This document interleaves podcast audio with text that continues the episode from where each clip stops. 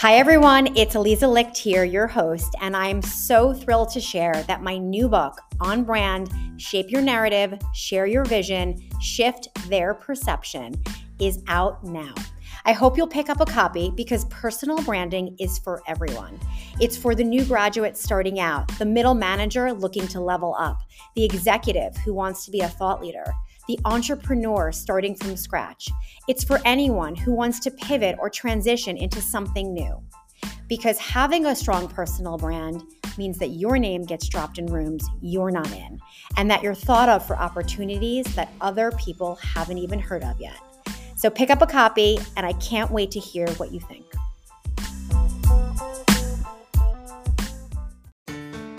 Hi, this is Aliza Licht, and this is Leave Your Mark, the podcast, where I brew fresh career advice with some of my most inspiring and successful friends.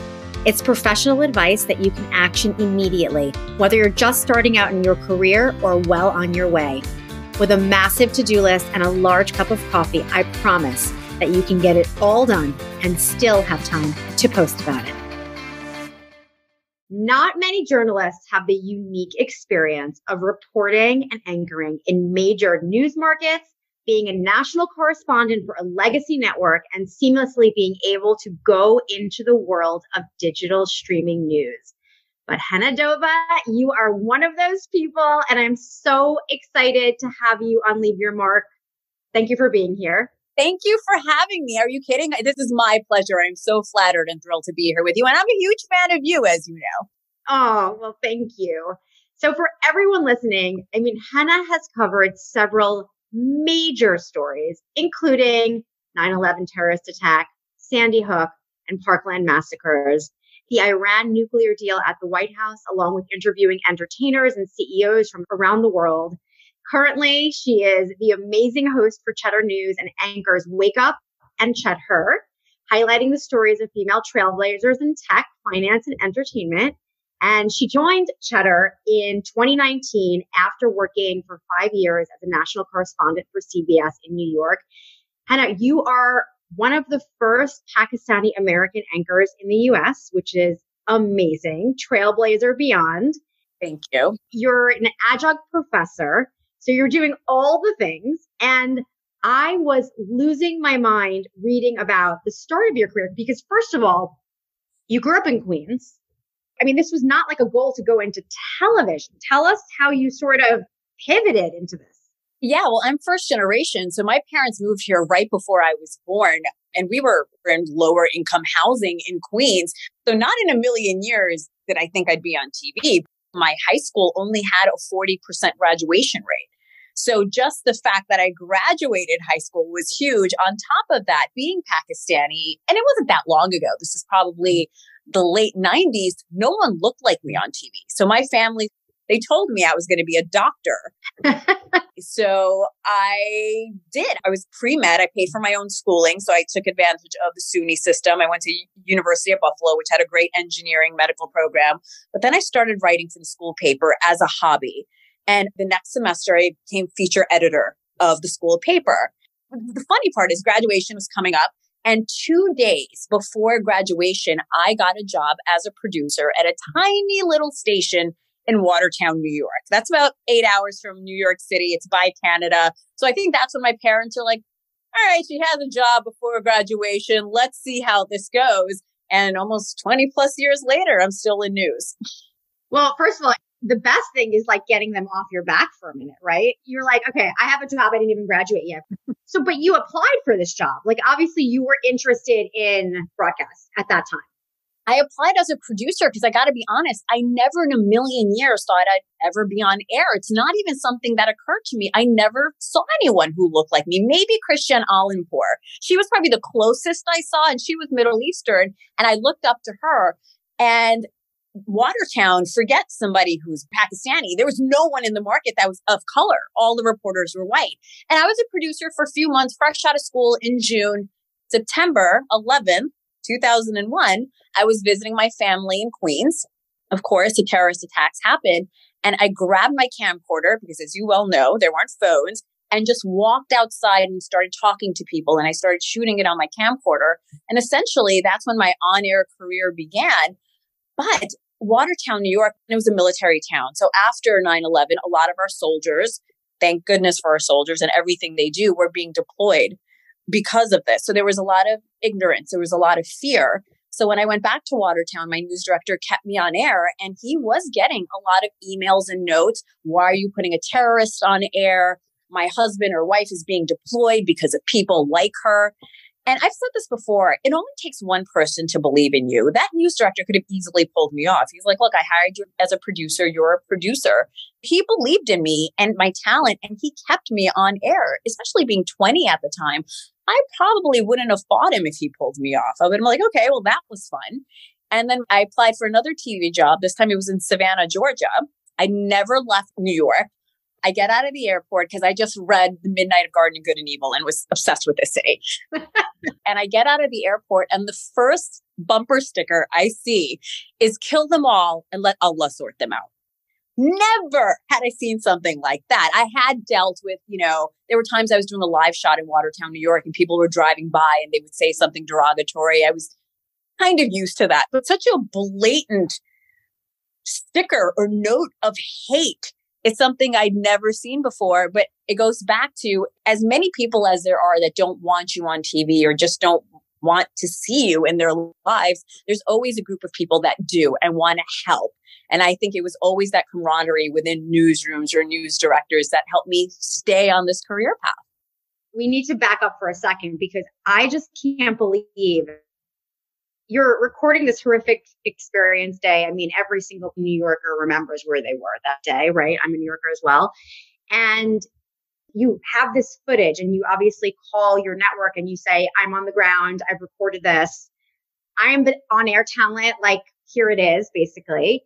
I'm curious, did they give you feedback? Maybe not that day, but later on, like, wow, you're, you're actually really good at on air. You know, you were behind the scenes. So it, I'm just curious if you got that feedback it was such a tiny market. I think they were just excited to have a national level story being told from a local journalist in the market. So I think it kind of just all fell into place for me. Let's talk about your maiden last name. Let's talk about it. Um, it was Zulfikar, very Pakistani. And every single newsroom I went to, and this is from the tiniest station in Watertown to a legacy network, they're like, you are not using Zulfikar. What does that mean? And then at the time, my news director, he's like, Daniels, let's just do Daniels. It's ambiguous enough. And that was what every newsroom wanted. They're like, Daniels, it's a good TV name, Hannah Daniels, even though there's no place that it was literally plucked out of a hat.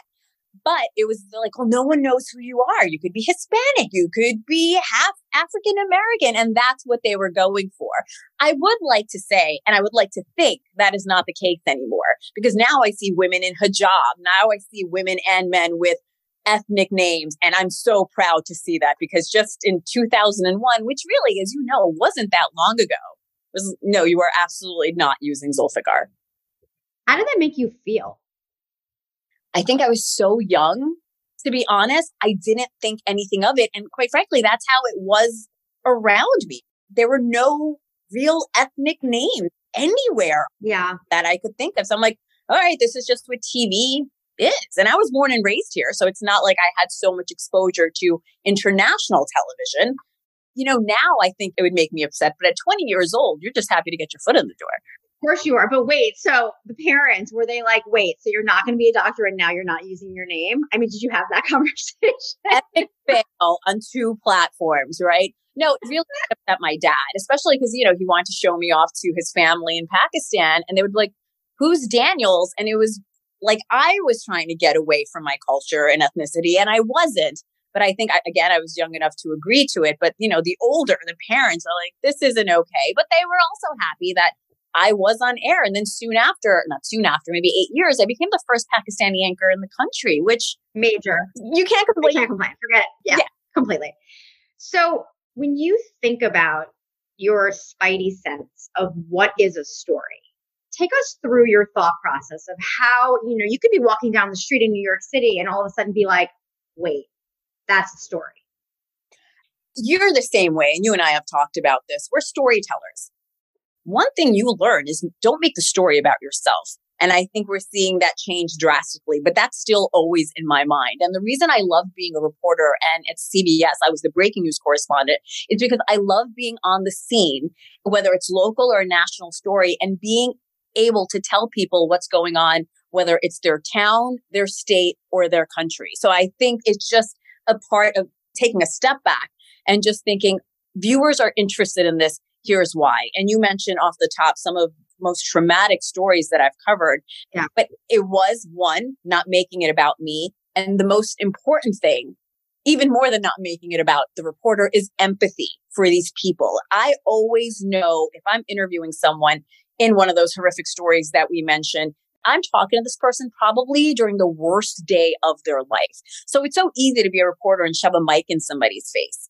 But I always took that step back. And for that reason, I think I did break a lot of stories or did get a lot of exclusives because I took my time. And I think people saw that I'm not bleed it leads kind of reporter. That's not me. I want to tell your story. I want to do it at your pace and I will do it in my best ability to story tell so people can see it as well. You know, you raise a great point about trust between your subject and who's reporting it. I think your ability to make people comfortable to want to share their story, especially in those kinds of situations that are very traumatic, is an incredible skill. I'm sure a lot of these stories get to you personally. How do you manage to hold it together for the purpose of your role in this storytelling? I think Newtown was probably the toughest story. I was the 11 p.m. anchor at the time. And on the police scanner, they just said a teacher shot their foot because now looking back, they didn't want media from all over the tri state showing up. And I remember my news director at the time was like, this sounds weird, just show up. Head to Sandy Hook. So we go, me and my photographer were the first ones on the scene, and we saw firefighters coming out vomiting and crying. And we had no idea what happened. They were so careful not to say anything on the scanner. And that's when I called my news director and I'm like, something's happened. We don't know what. Other local stations showed up. New York City showed up, national, Philadelphia. The shooting happened around eight. We didn't know what happened exactly inside that school until 1 p.m. So I think that story was the hardest and rightfully so. Newtown is a small, close knit town. They never have media there. And a lot of the parents didn't want to talk to us. They were upset that we were on the property. But a lot of the parents till this day have become friends with me because I did wait that two weeks, that month, that three months. I kept that relationship going with them. Anytime, you know, when it's the anniversary or memorial, I was there, not with a camera, but I was forming these relationships because I truly did want them to tell their story. And even now, when I do a story on gun reform, I call some of the Newtown parents, even now, 10 years later and they'll come on my show to talk about gun control. I think it is building that relationship. You can't just tell a story, put it live on TV, especially in a situation like that, and never think about it again. On the other hand, Parkland was a little different because it was a high school, you know, that had the shooting. High school students and their parents were a little bit more open about wanting to talk about it. They welcomed us with open arms because these kids were a little older. Unfortunately, they were used to this. They had drills. They've heard about it. They've heard other stories. So they were a little more, as sad as this is, used to the idea of a school shooting and wanted to talk about it. So it really depends on the story and the community, the ages. There's so many different factors that come into play. Fascinating. You know, I never even thought about the idea of keeping those relationships like you really thread them along throughout the years. That's incredible. Your heart does break for them.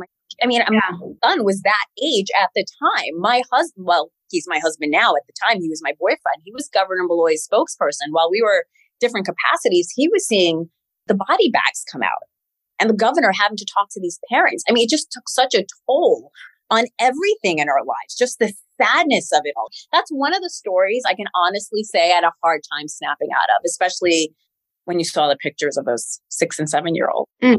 Mm, so terrible it's still so hard to talk about. All right, we're going to switch gears now because this is leave your mark freshly brewed career advice. And you had an incredible role at CBS for five years. Mm-hmm. What was the thought process for you in thinking about leaving an institution like CBS to essentially go to the future, right? Cheddar, digital streaming. What went through your head? First, I want to say my agent at the time was like, You are making the biggest mistake in your career. Classic. While he's no longer my agent, he actually does send his clients here. I just want to kind of mention that. One, I realized no one was running home for the five or six o'clock news anymore. That's just not happening. We're not doing it. Our kids certainly aren't going to do it.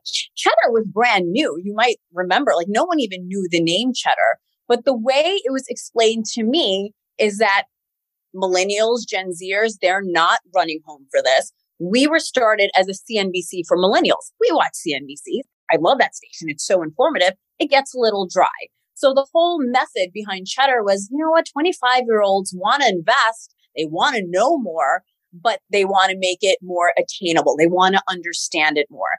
And when I had my audition here, the one thing they told me is like, please get rid of your anchor voice. I hate it. And at CBS, we were trained. We had voice coaches. We were told to speak a certain way. So just the fact that those things were somewhat eliminated, it made me realize that, look, this is where news is going.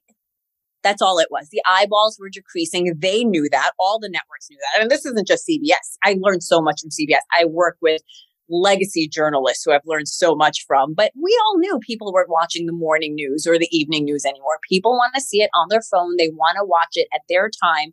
And depending on the generation or the demographic, they want to hear it in a certain way. Let's talk about trust in news because obviously TikTok as a platform has become a search engine essentially. And there are no guardrails around what people are saying, especially people with huge followings, and how people are taking that news reporting, if you will, as the truth. And as someone who does this for a living, how do you think about that? How do you combat that? Like, I have a 15 year old daughter, I have an 18 year old son. Like, that's where they're getting their news from, right? So how do we get them to have the right news? It's such a dangerous time because everybody, older people especially, are now all in their own echo chamber. They don't want to hear an opposing thought or a view. And I think that's what makes it so dangerous. Being at a younger network and, you know, kids your age and my son, I have faith in them because I do think they're a lot more open minded. If they're going on TikTok and hearing a certain right view or a left view, I think the younger generation is smart enough to be like, well, what does this side have to say? And I think our generation and the generations before that are still a little slow coming to that conclusion. But I think the next generation is just so much more open and more worldly than we were. So I think that is actually the benefit they have that we didn't have. I mean, we see it, you know, whether it's Fox or MSNBC, all news platforms with huge viewership numbers. But I think a lot of it is the echo chamber. TikTok, say what you want, but you will fall into an algorithm eventually. If you're smart, that will show you the other side. That's true. But what's interesting also is how so many people on TikTok actually think they are news reporters that's a little frustrating for me because I talked about this before. That's when they make the story about themselves. Like some of these stories I see, it's like, well, I was standing here and I saw this. Like my training was like, no one cares what you saw. Tell me what this person saw when they were standing there. How does it affect this community? And all these TikTok journalists, and there are some great ones out there, but a lot of them just make the story about themselves. And that drives me insane. But I don't see that changing. I don't. I don't know if you do. I don't see that changing. Now, a lot of interns or people who are looking to get in the business, like, what should I focus on? I'm like, I hate to say this, social media. It does come down to that now. Some companies or newsrooms focus on a reporter's numbers, you know, how many people are following them. Some don't.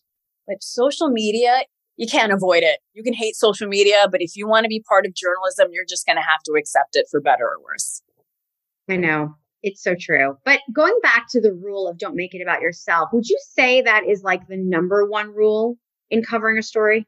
that was what we learned. I mean, that was the basic rule. No one cares what you think. Keep your opinions to yourself. But I think there's so many talking heads and so many opinionated shows right now that people love watching that when it comes to these newsrooms, they can't ignore the viewership numbers that are coming with these shows that are so opinion based. Yeah. So I think they're trying to find that balance and when these young reporters, whether on TikTok or trying to get in the business, are seeing the networks grapple with it themselves. And as much as I can say, don't make the story about yourself, some of these same TikTok reporters have two, three million followers. When, you know, they have triple the amount that I have. So it's a strategy that's working. I just wish people would take a step back and realize that you're just the storyteller. And how lucky are we to be storytellers? We can't undermine that. We are so lucky to do the jobs that we do. So just making it about yourself, as the kids say, just cringe to me. I love it. Okay. So your schedule, Hena. Walk us through your schedule because it is crazy. I get up at 3:30 a.m. every single day. By five o'clock, I'm in full makeup, a dress and heels. Uh, then me and the team, we have a morning meeting every morning where we're discussing the stories. And any of newsroom you're in, the morning show always develops the following day of news. You know, the morning show is the first one out there. So I go on air at 7 a.m. I'm on air from 7 a.m. to 10 a.m. Then I do another show, ChedHer typically, or the noon show.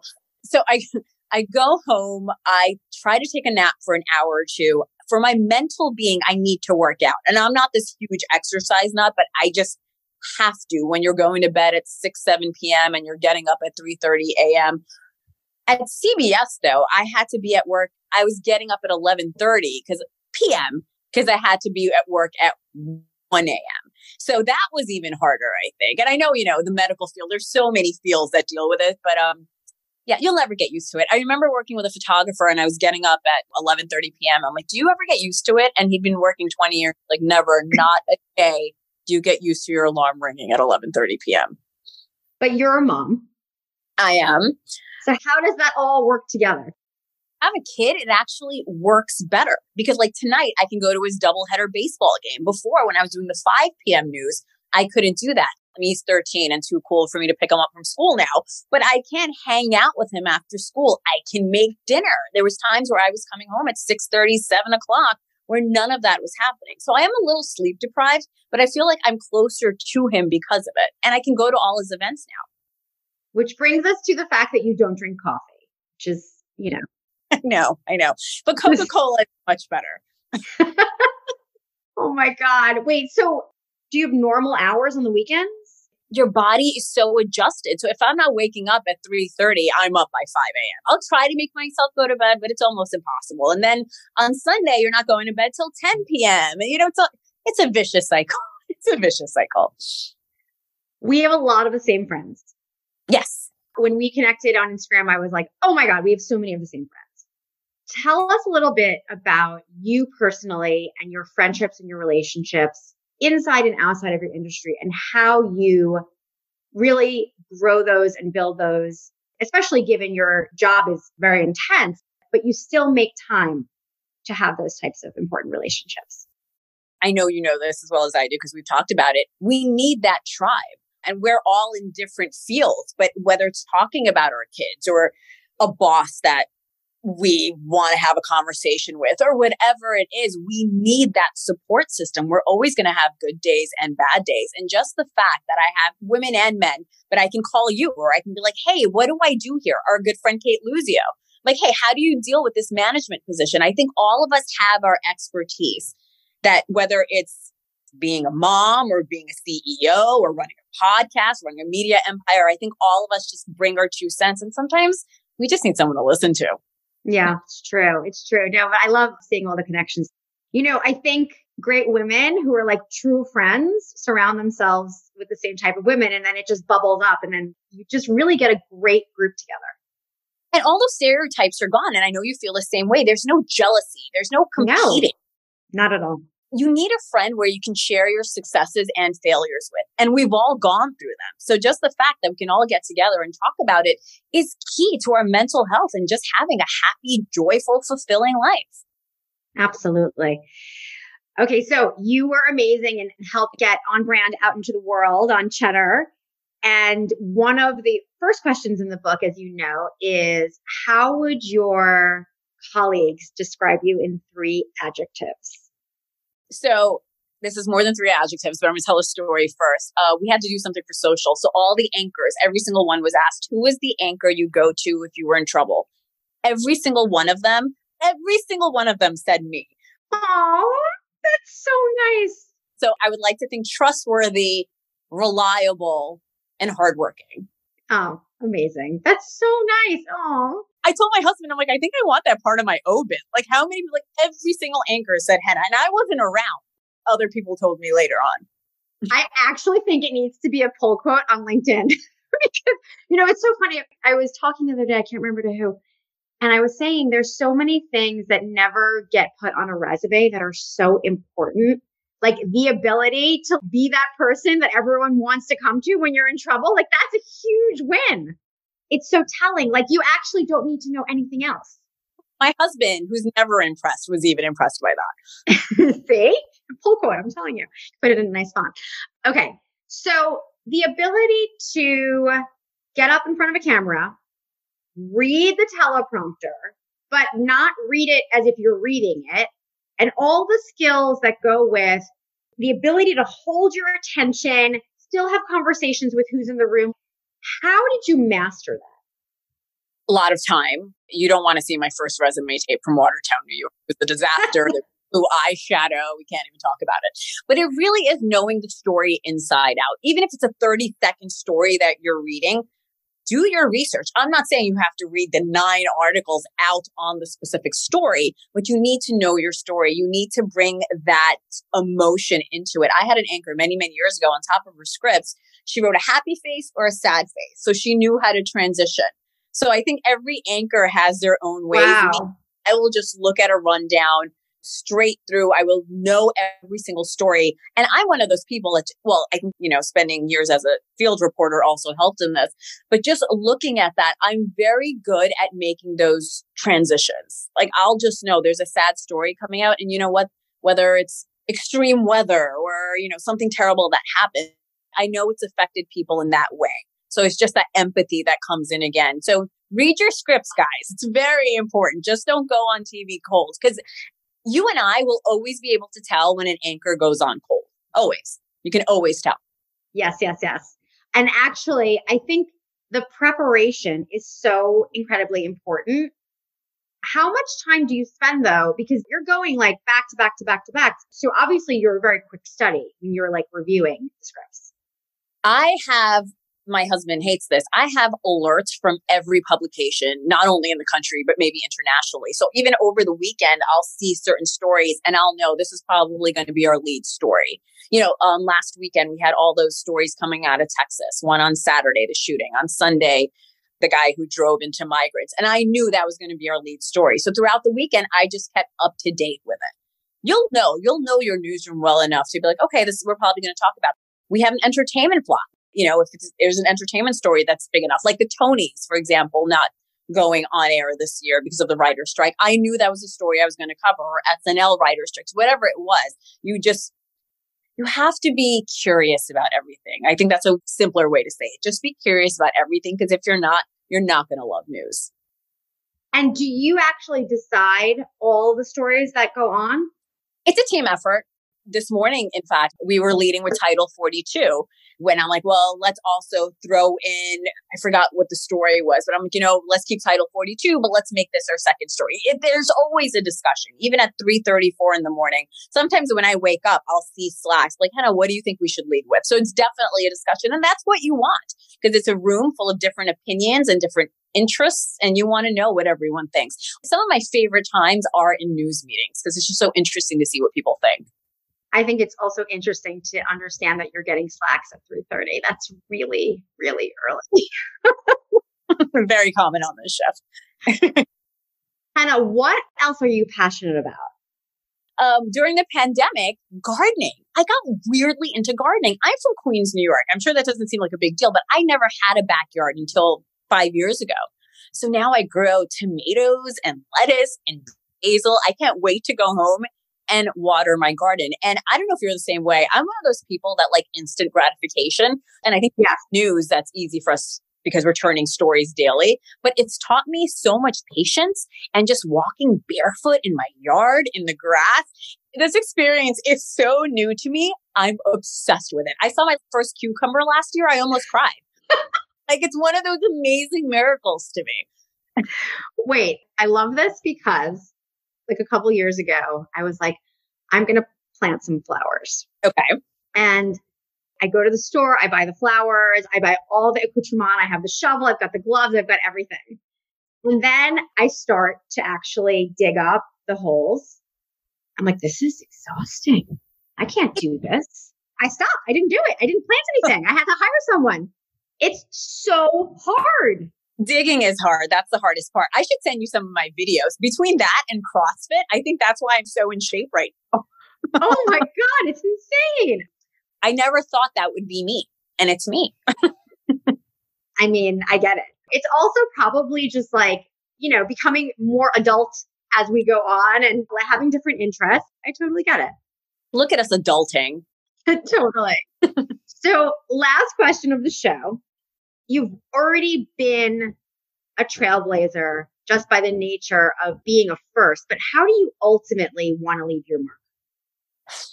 That's a great question there's so much more to go, but just the fact that I see so many more people look like me on air, which was never the case, I think that is a huge legacy maker in itself. And people are being able to use their own names. I think that's huge. I would just love to be described or remembered as this sounds so cliche, but it's true a fair and trusted, not even journalist, storyteller, a fair and trusted storyteller. I love that. It is so great to have you on. I just, I love watching you and just keep doing what you're doing. Thanks so much for listening to this episode of Leave Your Mark.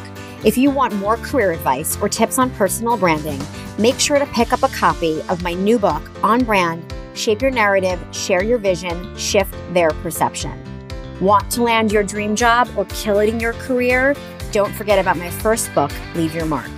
If you want me to speak at your company or at an offsite, or if you need consulting services, please go to alizalicht.com. I would love to connect with you there and on social media. And just remember this if change doesn't hurt a little, it's not change. Keep on rocking.